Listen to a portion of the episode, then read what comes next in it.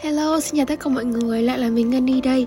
Và welcome mọi người quay trở lại với kênh podcast bé nhỏ của mình. Đây là nơi mình chia sẻ và tâm sự tỉ tê với mọi người về tất cả những điều trong cuộc sống của mình.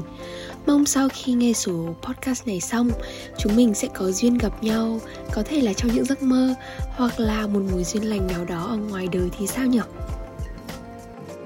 Tháng 7 cũng đến rồi và lại một lần nữa kỳ thi đại học hay là kỳ thi trung học phổ thông quốc gia lại tới mang theo bao lo lắng, xúc động cũng như là hồi hộp với tất cả các bạn học sinh lớp 12. Đây là dấu mốc quan trọng nhất trong chặng đường 12 năm rủi mài kinh sử của mọi người.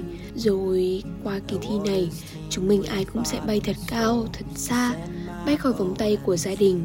Những đứa bạn ngày nào tay bắt mặt mừng gặp nhau, giờ đây mỗi người lại một hướng Tự dưng mình lại nhớ về những ngày mình sắp xa gia đình khăn gói quả mướp lên Hà Nội học đại học.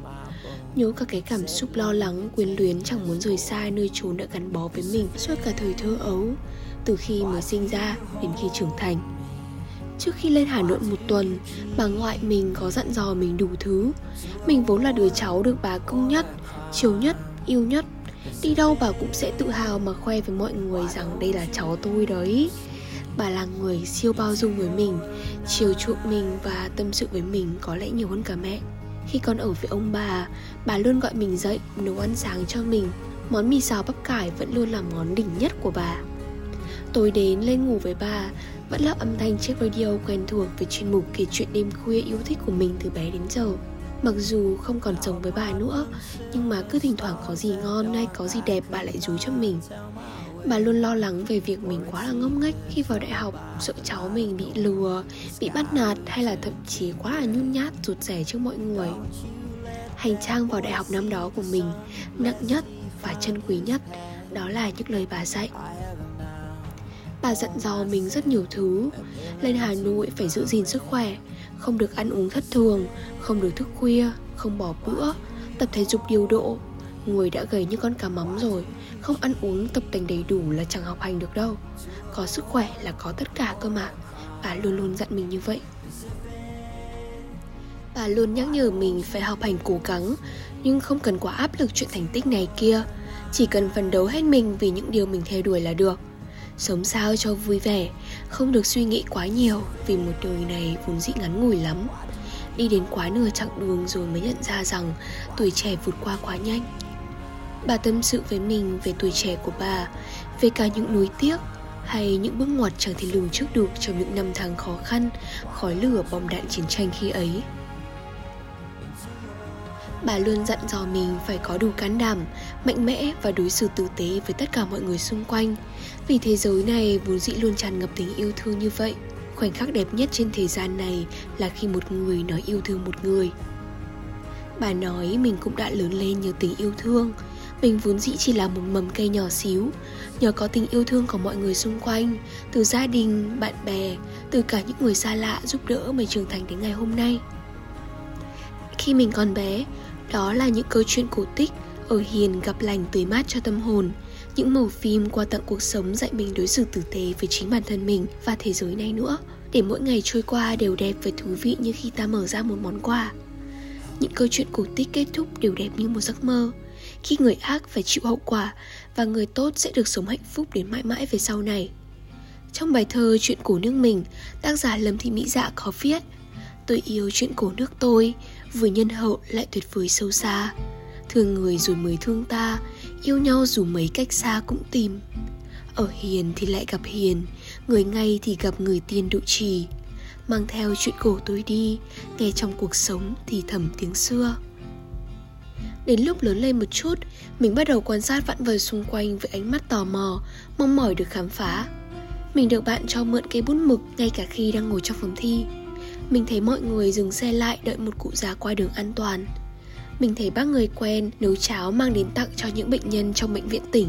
Mình thấy cô bán xôi đầu ngõ tặng một người vô gia cư nọ gói xôi nóng hổi thơm ngon với đầy đủ hương vị và ngọt ngào. Mình thấy người qua đường dừng xe lại, quan tâm đến người bị ngã xe và hỏi han rất nhiều. Người ghé vào nhà gần đó xin bông băng thuốc mỡ, người sốt sắng hỏi có bị xây xước ở đâu không. Người nhanh chóng dựng xe máy lên giúp đỡ. Những điều tốt đẹp như thế cứ dần dần in đậm trong tâm trí mình. Mình quan sát, thế giới này được hình thành hay con người ta chung sống với nhau cũng là nhờ tình yêu thương và sự sẻ chia. Mình cũng dần dần học được và định hình thế giới quan ngay từ những điều đẹp đẽ mà bé nhỏ đó. Mình đã lớn lên như một mầm cây. Mình cũng biết không phải ai cũng giống như mình, xước sát, mặc cảm, bị đối xử tệ, có những ngày không hề vui vẻ gì. Nhưng bạn mình ôi, cây táo vẫn nở hoa, dòng suối vẫn trong veo đến vậy. Chúng mình vẫn có thể kiên cường đạp lên gai nhọn mà sống tiếp và tìm được những điều mến thương trong cuộc đời này phải không? 18 tuổi tuổi trưởng thành. Mình mang theo bao yêu thương gửi gắm của gia đình lên Hà Nội tu trí học tập đã có lúc giữa thành phố này, mình cảm thấy cô đơn và lo sợ hơn bao giờ hết. Người ta có nói, sống ở nơi đo đếm từng mét vuông đất, lâu ngày lòng người cũng theo đó mà chật hẹp.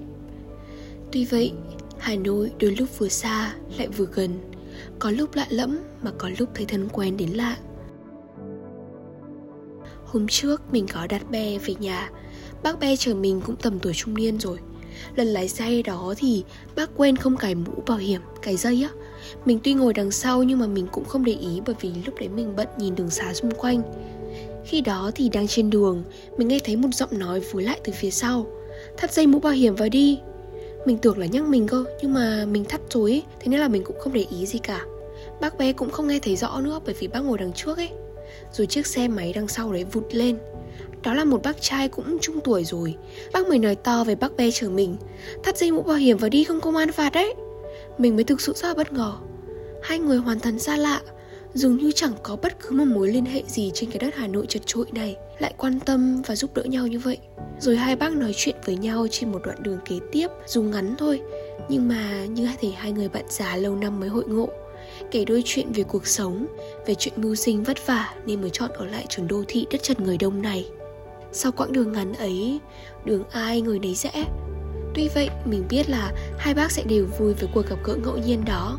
Thế mới thấy, lòng tốt và mối duyên lành luôn xuất hiện khắp mọi nơi, Kể cả là giữa những người xa lạ.